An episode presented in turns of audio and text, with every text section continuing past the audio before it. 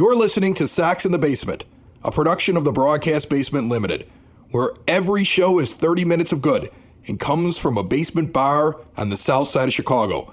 Pull up a stool, pour a cold one, and join us right now for Sox in the Basement. Heard everywhere podcasts can be found and always at soxinthebasement.com.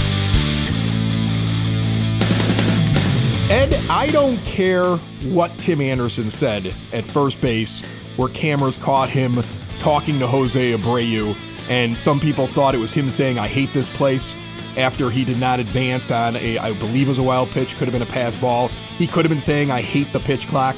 He could have been saying, I should be on second base. I've had a lot of people tell me what they think he's saying. None of that bothers me, and none of it concerns me. What I saw that stuck out to me over the weekend series with the White Sox and the Astros, where you lose yet another series. You lost two out of three. You're averaging two out of three losses. You're 14 and 28. You have twice the losses as wins. What concerned me the most, or that stuck out to me the most, I don't know if it concerns me, it stuck out to me, was that moment when Anderson approaches Abreu and they embrace on the field. And it reminds me of when my teenager, my teenage son, when he's upset about something and he wants to look tough and he doesn't want to hold the embrace, too much. And he's he's bothered and he's coming to me because he needs his dad for a moment. And you see Anderson embrace Abreu and pull away, and Abreu doesn't leave him. He continues to hold him, and you see Anderson's shoulders shake and shrug, and his head's down, and you see Abreu trying to offer words of encouragement to him. And I'm like, the White Sox have broken Tim Anderson because this guy is down. He's in the dumps. This season is so hard on him, and I'm sure he's not the only guy in that dugout who feels that way. But here's a guy who Ozzie saying isn't a leader, being hugged by a guy that Ozzie Guillen said recently wasn't a leader either. And these two guys are leaning on each other. One's having a rough start with the Astros, the other one in the middle of this horrible season. And to see Abreu hold on to Anderson and Anderson's reaction, that's the thing I zeroed in on over the weekend. Well, really, what it turns out was uh, Abreu heard him say, I, I ate that hummus plate. and then he's holding him because he knows he knows that if Tim just lets go of everything, he's going to pass out from from the gas. It, it right. was just it was purely a gastrointestinal event for Tim Anderson and Jose Abreu. That's what your lip reading showed you. That's that's what you saw keep in mind my glasses broke the other day, so I can't really see much on my phone, and I didn't get to a computer screen for a couple of a couple of days here. So uh, I might be wrong about that, but no, I look. Tim Anderson is broken. Uh, he is a guy who probably realizes what a massive star he would be in any other market.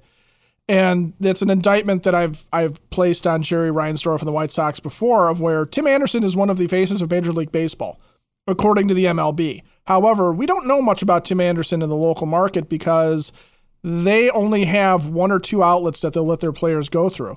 Uh, so, TA, if he was in anywhere, call it Tampa, Pittsburgh, doesn't matter.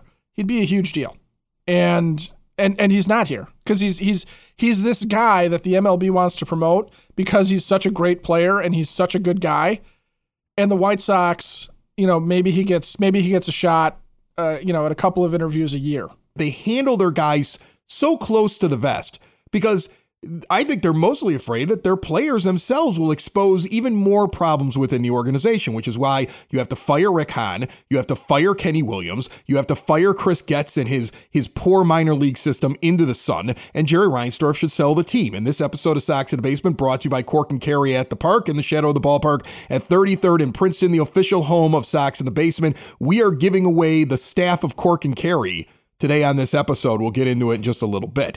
Um, but I think that's a problem. You're right. It would be great if we could hear more about what's going on with him and with the rest of the team. Maybe they need it. Maybe they need a therapy session. I was out in Blue Island this past weekend at a Mayfest event that was up and down Old Western Avenue over a hundred some vendors and people selling things and artists and live music and there was food up and down the street and they suspended the liquor laws so they could all walk up people could walk up and down it was a big giant like three block block party and we were sitting right in the middle of it for Southside Pod and Sox in the basement and the amount of listeners to this show that came up first of all I'm grateful I'm grateful that you came up and those of you that apologized to me like oh I love you, man. I may have missed a show or two. This team is terrible. I understand. I totally Oh, we get, get, it. we get it. We I- totally I- get it. I totally get it. And, and Heck, I missed a show or two. yeah, Uh, listen, you know? you, you did. You missed a show or two. And, and listen, the the the way that everybody speaks about it, the new listeners, because we signed up some people that are new today. We subscribed them while we were there, and we had some giveaways. And and then the listeners that we've already had, and Sox fans in general walking up, they all basically said the same thing. I hate this team. Like it, it was the, the phrase I hate this team was brought up so many times. And they're not saying they're not fans. And they're not saying that they, you know, that, that they've turned on the players. They're not saying that. They just hate this team and where it's at right now. They hate this season. The fans are battered as well, and they don't know where the hope is going to come from because the old man is probably never selling, so you're waiting for him to die. And he's probably not, never firing anybody. Like, why does Ethan Katz still have a job, Ed? When you look at the at the rotation and you look at the bullpen and you look at Pedro Grifol run out there the other night to try to get Aaron Bummer out of the game, and he sprinted to the mound because he's like, ah, we're done with you. Like he trusts like two, three guys right now in that in that in that bullpen. Why are we waiting till the end of the year to make a change there? Send a statement. Your rotation is completely out of whack, and the only guy you ever really impacted is leaving at the end of the year, according to, to Bob Nightingale, because you're not even going to make an offer to Lucas Giolito. He's probably getting traded at the trade deadline. What are you keeping this guy around for? What did he do with the pitchers that you assembled in that very expensive bullpen for him to continue to have a job? And, and the thing that I kept getting from White Sox fans is what we want to hear right now. What they what they were saying is, I'd really like to just keep track of them on the outskirts of the season. Like just mention what's happened over the last couple of days so I don't have to watch every game, Chris. You know, and keep hammering the front office, even though I don't think any of them believe that anything will happen substantial. And I think that's how battered the fan base is right now. And it really struck me being out with all of these fans that came up and spoke to me over the course of those four or five hours I was out in Blue Island. And I guarantee you it's the same way wherever you go right now. Well, uh, White Sox mouthpieces just tweeted out that actually the fans were telling you that they ate a hummus plate and were complaining about the pitch clock. So none of that really took place. Um, no, no. In fact, I'm talking to the fans that don't like the team, but the great, the great majority, according to Rick Hahn and and probably an awful lot of the mouthpieces over at the Jerry Reinsdorf uh, television network. Okay, all of them are probably still trying to tell you like, oh, the real fans, they shouldn't get down. We're gonna get this fixed. We still have a chance. You're 14 and 28 coming out of the weekend. You lost three of four to the Royals for crying out loud, and two out of three to a struggling Astros team. Are you kidding me? that's the, the the problem is is that of course you're right. Nothing is going to change. Blah blah. Yeah, we're all frustrated, and the real fan base is frustrated too. And if Tim Anderson is saying that he doesn't like this place, Tim Anderson's not saying that because he doesn't like the city of Chicago. No, Tim Anderson's not saying that because he doesn't like Pedro Grifol. no. Tim Anderson's not saying that even because he doesn't like Jerry Reinsdorf. Tim Anderson is saying that because he understands, and I think the players get it, that the fans are supremely frustrated with the organization. The fans are not coming out. And when you're a player and you're not getting a lot of fan support, it's you know, it's kind of hard to get motivated to play. I mean, yeah, they're playing for money and they're professionals and all that stuff. They are showing up and they are playing the games, but they're beaten down too. So the only people in the organization that don't seem to be beaten down are the front office and the people who apologize for the front office professionally. and and that's and that's really what you're looking at, right? Uh, Yeah, and then the people that are on the periphery that uh, are trying to hang out with the people that uh, professionally apologize. Like I mean, there's like a whole Right. string of it that's uh, that's out there. It's like a web of apologies uh, or trying to defend this, and you can't defend this anymore, and you're fine with being upset about it. that said, uh, you know there are there are things going on with the team. It's like anything else. You know, if you take away the championship expectations, uh, and you take away the expectations on this team to be good, you know, there's always things to look for and watch for, and and you can see where certain players are. You know, starting to emerge as we thought they would. You can kind of watch the Lucas Giolito watch. I think, like you said, he's going to get traded at the deadline. There's no reason to hold on to him. You can you can kind of watch for that now and sit there and say, okay, you know, how quickly could this team retool around Luis Robert Jr. and Andrew Vaughn and whatever parts of Eloy Jimenez are actually still functioning at this moment I want to get with, into that. with a Lucas Giolito trade or with a even a Tim Anderson trade, which I know sounds like something that would be would have been sacrilegious to talk in the offseason, even though I'm pretty sure you and I did. No, I, I, think we did, and, and I think that it's a real possibility. I want to get into that. I want to get into what's currently on the roster that you can actually get behind as a fan, even though you don't trust the people in charge to make the right decisions. But we're going to talk about that. I want to do the recap over the last couple of days. I want to hand out the staff of Cork and Kerry, and I want to remind you that mom and dad, grandma and grandpa, don't want to go to assisted living. Like they didn't work their entire lives to get put into a home. Uh, let them switch to a new age of life with Hyatt Home Medical Equipment. Anybody who's ill, dealing with injuries, old age, they can get around on their own, live independently with stair lifts, ramps, grab bars, lift chairs, even bathroom remodeling. Uh, Hyatt's going to work with your insurance. They're going to give you a discount if you mention Sox in the basement on top of that. And they have 0% financing for qualified individuals. If you use a CPAP machine and you're unhappy with your vendor, switch today. They're going to directly mail supplies to you or you go on into that showroom and they have testing rooms. They're going to show you everything that's available to you. They also have the latest in continuous glucose monitors. I want you to learn all about what they do by going to hhme.com or stop in and see Hyatt Home Medical Equipment in their big showroom. It's beautiful, just remodeled, 3518 West 95th Street in Evergreen Park. When I look at the team right now, and I was having this conversation with dad, you can go and just take a look at the at the pitching staff. And in reality, it's Lucas Giolito's the only guy you trust right now, even though Dylan Cease finally had a good start. And that was his, his best start since opening day. Gregory Santos, also trusted by his manager, but and his whip is high. Uh, it, it's higher than I like, but his fielding independent pitching at 2.39 and the fact that his manager trusts him, he's getting more and more opportunities coming out of the bullpen. Kendall Graveman is actually having a pretty good season so far quietly. I mean, he's doing better than his norm, and Joe Kelly found it again. And but besides those four names, Giolito and the three relief pitchers that I mentioned, you don't have very much that you trust, especially after you spend all that money on it. When you look at the the actual position players, though, there's so much on this team, Ed. I mean, Yasmani Grandal has had a pretty good year so far. Andrew Vaughn may not be the superstar that you want him to be yet. But his OPS plus is sitting right around 100. He's got a 725 OPS. He's only hitting 236. I want him to get it up. He's only got four home runs. We need to see more power. But I still feel there's something there. Jake Burger's a beast. He comes back and he immediately contributes to the team. 969 OPS this year. Luis Robert Jr., 897 OPS. On fire over the last couple of weeks. Eloy Jimenez, if he could stay healthy, has at least been average when you compare him to the rest of Major League Baseball. Gavin Sheets, same thing. Hanser Alberto's been the best guy coming off your bench. He's average when you look at his hitting compared to Major League Baseball. Yoan Moncada is actually having a pretty good year when he's on the field. You have some talent on your team. You need a little bit more on the high end talents, and that's why the White Sox and Rick Hahn and Kenny Williams failed in not going out and getting a Machado or a Harper or some other impact player. Because imagine that thrown into this lineup. They also never fix second base or right field. Because n- notice I didn't mention a second baseman or a right fielder as I went through the guys that are viable on this team. And your bench is weak, so when you suffer an injury, you can't overcome it. That's it. That's the White Sox in a nutshell. Do they have pieces? Yes. Would it be nice if you could look at Burger and Jimenez and Vaughn and Sheets and say, I probably only need two of those guys. And wouldn't it be great if my general manager were competent and could actually make a deal to move talent that would be viable on other teams for talent that we need at positions that we don't have? Yeah, that'd be great. But he's incompetent. And that's why he shouldn't be here anymore.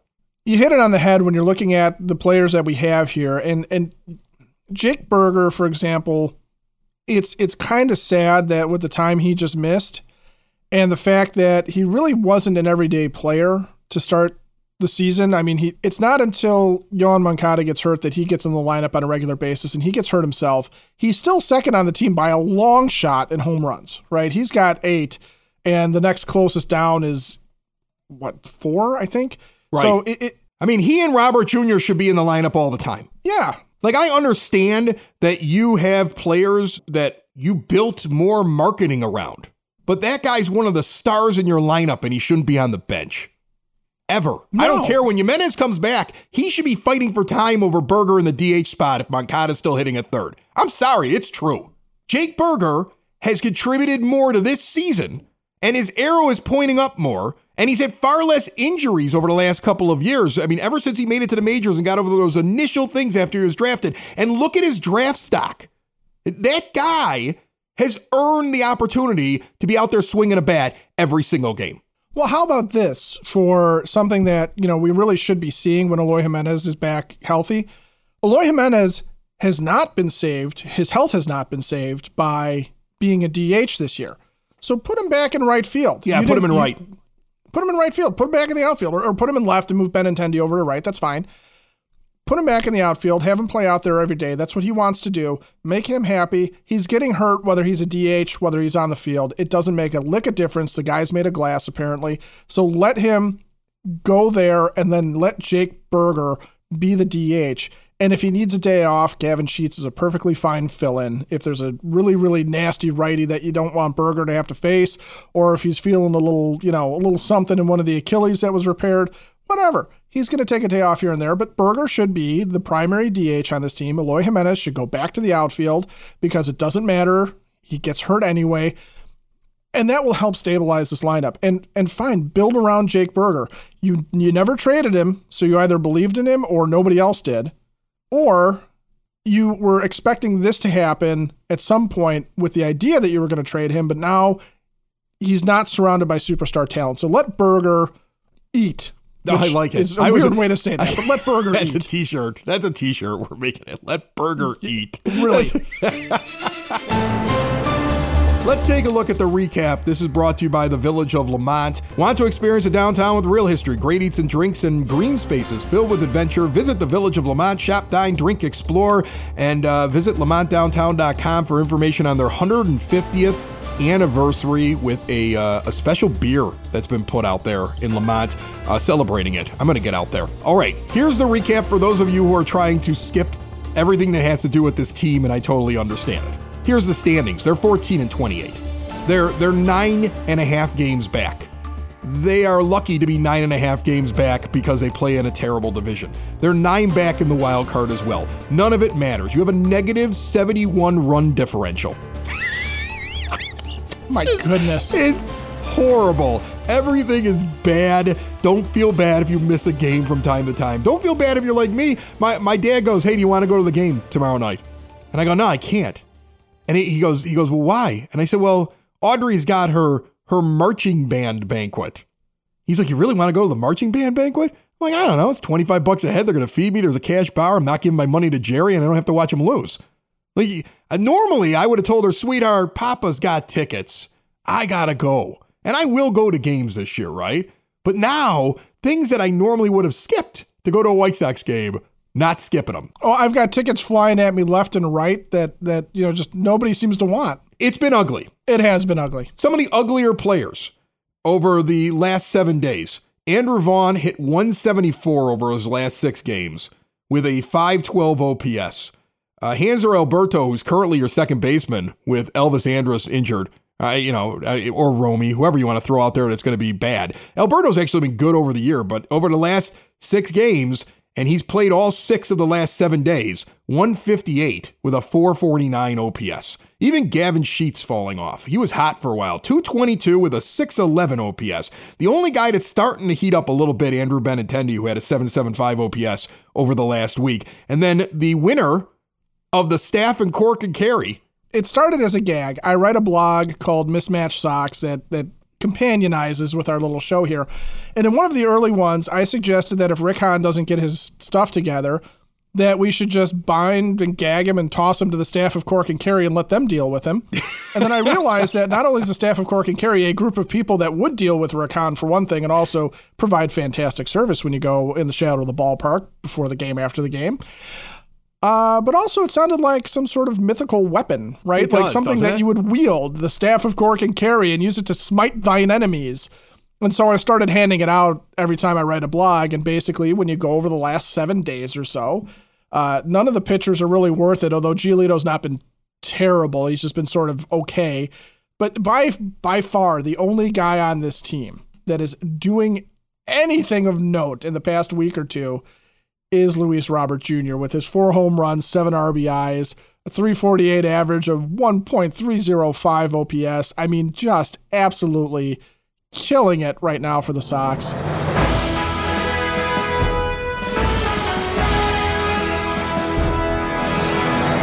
Listen, go back 15 days. Go back 15 days. His last 13 games. That OPS is higher. The batting average is higher. Oh my gosh, it is. It's 422 with a 1.442 yeah. OPS. Yeah, he's he's killing it, man. He's he's on fire. And and you know what? He's a star. He's a star surrounded by a team that isn't good enough. He's he is Mike Trout. You know how they always said he's like Mike Mike Trout. He is Mike we didn't Trout. mean that way. No, but that's what he is. He is at least at least he gets to wield the staff of Cork and Kerry in a mythological sense and smite his enemies with it.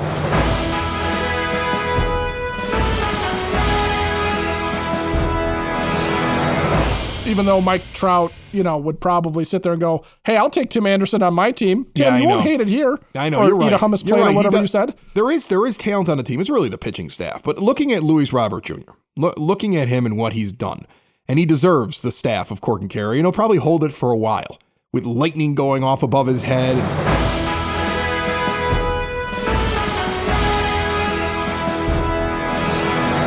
When he when he when he wields it above his head, the wind whips up and everything like that. I've got it. Your mythological staff. I see him growing a gray beard while he holds it. I would imagine whoever holds it, like immediately is transformed into some the sort of pinwheels robes. go off on the scoreboard, but instead Right. of fireworks, it's just lightning. Exactly. Fire. That- that's what happens when you have it, and I'll be looking for that when if I if I get around to watching a game, right? But when when I when I look at what he's doing right now, it all comes after he was held accountable. Isn't that amazing? We always talk about how there's a lack of accountability. Kenny Williams thinks there's tons of it. There isn't. That's why all the same people still work there, even though they're all inept and the and the team is constantly mired in mediocrity or worse. But you had a manager hold him accountable. And of course, they blamed the hamstring and he sat out for a day or so. But I've also felt like there was a little bit of truth there. And, and, and, and just a wake up call for a player. And look what he's done since that moment. And I wonder how much leeway the manager has when you have the pressure of a front office that doesn't want to show their mistakes off to everybody because you do see them almost force feeding the same players to Pedro and not not switching things up. I mean, the bullpen is really like the big thing, right? I mean, there there are guys who are performing down in the minors that if they really were trying to win, they'd be rotating some of these guys out and bringing other players up. And, and then you see Ethan Katz still sitting there as the pitching coach. Eh, let your manager do something else because you you could see how frustrated he is with the staff. But look at what happened when he was able to hold a player accountable, even if it was in a little way, and how the player responded. And that's how professional baseball teams operate.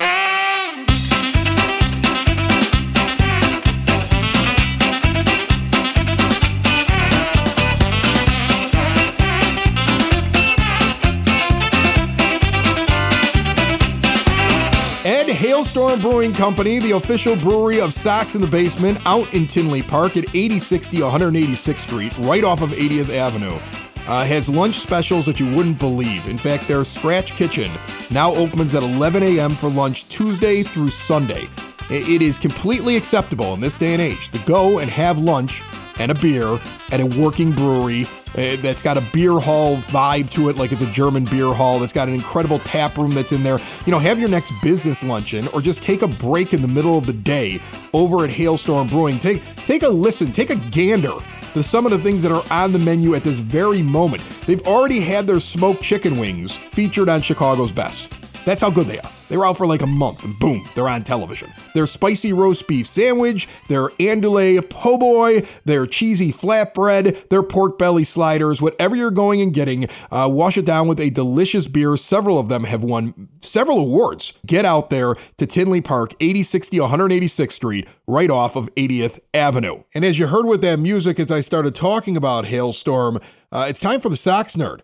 Dave Marin sits up there and puts all those nifty tidbits and nuggets up on the scoreboard at Guaranteed Rate Field, and he joins me right now. How are you, Sox Nerd? Great, Chris. How are you? I'm good, man. I got to be on the field last week. You hear about that? Since we last talked, I had batting practice at the rate. I saw that. I'm, I'm glad you didn't drop my name. They would have escorted you right out of there. no, it looked it looked like it was a great time. It was a, it was a great time. We're talking about Luis Robert today, and we handed him the staff of Cork and Kerry that he will wield until somebody takes it from him because he's playing so well. Uh, do you have anything on him? Well, Chris, as I've told you many times, that my late mother's mantra was always to dig for the pony. That is aggressively and enthusiastically seek out the positive. Lately, that's been impossible. So, good night. Just kidding. The most positive thing the Sox have going right now is Luis Robert. With that in mind, here are a few nerd-esque gems on the Sox center fielder. Robert is killing it in May so far. When the Houston series ended, Robert was leading the majors with 19 hits and six homers in the month. If he maintains that pace, certainly the club May home run record of 12 set by Frank Thomas in 1994 and the club May hit record of 43 set by Buck Weaver in 1920 are in reach. This May shouldn't come as a surprise, though, based on Robert's track record. May has always been his best month. His surge in the last few days has boosted his career average in the month to 370 with a 433 on base percentage. At this moment in time, that 370 May average is tops in Sox history and second all time among players with at least 135 at bats in the month. Only Ike Boone's 377 average from 1924 to 1932 is higher all time than Robert's May average. Boone, by the way, played with the Sox at a reported 300 pounds in 1927, but May was the only month that season that he did not play for the club because of a bout of appendicitis. Robert emerged from the weekend series as the White Sox all time leader with a 395 average against the Astros. Who's second among Sox with at least 10 games against Houston? How about Alejandro De Aza, who hit the Astros at a 375 clip from 2012 to 2015? Pedro Grifol has moved Robert all over the order so far this season, starting him at least once in the first six spots of the order. Robert's best slot has been number five, where he has slashed 364, 440, and 864. His worst spot is at the top, where he is hitting 056 and six starts. I found it really interesting that Robert's splits show he's really good early in the game. In the first and second innings this season, Robert is hitting 421. In the middle three innings, Robert is at 205, while he is hitting 288 in innings seven through nine. Along those same lines, Robert is batting 412 when facing a starter for the first time, but only 222 the second time through, and a meager 179 the third time through. And then there's his defense. Robert is leading big league center fielders with seven defensive run saves and covers ground like no Sox outfielder I have ever seen, with the possible exception of Mike Cameron and Lance Johnson. The best number associated with Robert, though, is his age. The man is only 25, which hopefully means he's still ascending. Now, my zinger, Jake Marisnick. Jake Marisnick? What are you kidding me? Believe it or not, the journeyman outfielder is already an all time leader in Sox history. No position player has appeared in more Sox games without a plate appearance than Jake Marisnick. Since being promoted from AAA, Marisnick has played in five games without batting. He's made four appearances as a late inning defensive replacement and one as a pinch runner. Of course, one at bat will blow all this up, but at this moment, Jake Marisnick is the king of White Sox batless appearances. And that last item alone is why I am known as the Sox Nerd. Thank you, Chris. Take care. Ed the Sox Nerd brings up Jake Marisnick, a guy who was elevated to the roster due to injury. I was surprised about Yasmani Grandal going the entire weekend. You see Carlos Perez come up, see Carlos Perez go down so they can make room for Burger. You never see Grandal. On Sunday, all they had was Seby, from what I could tell. And I, I don't know if, if Grandal's able to come in in an emergency, then fine, but it's always a hesitation to put him on the IL and they wait too long and then sometimes they come back and I don't think they're ready yet. Well, and I wonder too, are they are they so reticent to put guys on the IL because they've had so many guys on the IL. And that's been the story of this team for a couple of years now of Robert spending time on the IL when, you know, you're kind of looking at him going, ah, okay, he got hurt. There was the whole Madrigal getting injured a couple of years back. Eloy is obviously a thing. Of all the guys that that have spent time on the injured list that you would sort of expect. Yasmani Grandal's one of them. Okay, I mean this is a veteran catcher. Veteran catchers get hurt, and they spend time on the injured list. It's just it's a fact of life. I mean that's that's why most teams will actually have a guy, you know, more or less be in a split situation at, at Grandal's age. I mean he's not. He's 34, and th- that's a lot of miles on a catcher's body. He's been doing this a long time. But I think you're right. They rush back and they don't have the depth and they don't have anybody coming up. That's why that's why we're stuck with Lance Lynn, frankly. Is is there is just nothing in the minors right now for the White Sox that suggests that they should be bringing a guy up to have him start games because the only starter that you have at Charlotte that's really doing anything of note is Nate Fisher. he's got a 338 ERA, 1.23 whip. He's, he's done all right for himself. Jesse Scholtens, who's already been up, he's done all right for himself. But you don't have, you know, like highly touted prospects waiting to come up and take spots in the rotation. And you don't have highly touted prospects sitting at Charlotte waiting to come up and take over for, and, you know, I mean, Carlos Perez is there. He's ready to take over for Yaz if you need to put him on the IL. But mm, for the most part, the White Sox minor league system right now is just bereft of guys that are the next guy up. I clicked on the Texas Rangers just randomly. They're a first place team. They're 25 and 15 right now, four games up on the Houston Astros in the AL West. By the way, a team that the Sox are supposed to be as good or bad as that going into this year, according to PECOTA. They have one, two, three, four, five, six, seven, eight players currently listed on their injured list, including Mitch Garver and Corey Seager and Jacob DeGrom and Jake Odorizzi, among others. And what's funny is you hear two starting pitchers are injured. They're not shallow. They still have Dane Dunning that they got off us, and Andrew Heaney, and Jon Gray, and Martin Perez, and Nathan Eovaldi. And Corey Bradford starting a game for them, or actually did yesterday. This is a team that said we need to make sure we have depth because we want to compete. Why are they run differently than the White Sox? I don't know. Ask Rick Hahn and Kenny Williams and, and Jerry Reinsdorf who keeps those fools in the front office. Go ask them because we don't we don't operate that way. But the Rangers are able to go and do it, and there's really no difference in terms of the structure and the payroll between the two teams either. And the ability of the Rangers to put together a team that's sitting in first place shows that there are much more confident front offices out there. We just have guys that have jobs for life. And, and you know what? I'll, I'll pick another one. Let's pick another first place team. Let's pick the best team in baseball right now the Tampa Bay Rays. They are filled up on the injured list, and they're all pitchers. It's their entire opening day pitching staff seems to be on the IL right now. Yeah, Baz Glasnow, Rasmussen. I, I hope I'm saying his name right. Rasmussen. Yeah, Jeffrey Springs. They're all on there. Plus, they got three relief pitchers. They're all on the IL. They got seven pitchers, I- including their closer. Pete Fairbanks was their closer, right? So their closers on the IL. Rasmussen and Glasnow were their top two starters, uh, and uh, Jeffrey Springs was their number three. Yeah, you've got you've got seven pitchers on the IL, and they keep winning. Competent pitching coach, good player development, depth put in there by the general manager. That's the difference, right there. It's not because the White Sox are unlucky. And it's not even probably because their training staff's bad at things. I've started to believe that the front office just likes to make them the scapegoat because they want to hide how bad they are at putting a team together. Oh, I don't believe that for a second that the training staff is is culpable in this. I No, mean, I, everybody gets injuries. Everybody. Yeah. Teams in first place right now have massive injuries across the board. But guarantee you, you're gonna get you're gonna get told. Well, you know, we didn't have Liam. Remember we said that? We said they were gonna do that. Wait till that comes out. Wait for them to do that. Wait for them to to, to pull that at some point. Well, if we would have had our closer, you know, Garrett Crochet was ready at the beginning of the season. Everything would have been different with this bullpen. Give me a break. Look at what other teams go through and how they survive and how we can't. Sox in the Basement. Sox in the Basement. Sox in the Basement. Sox in the Basement. Heard everywhere podcasts can be found and always on soxinthebasement.com.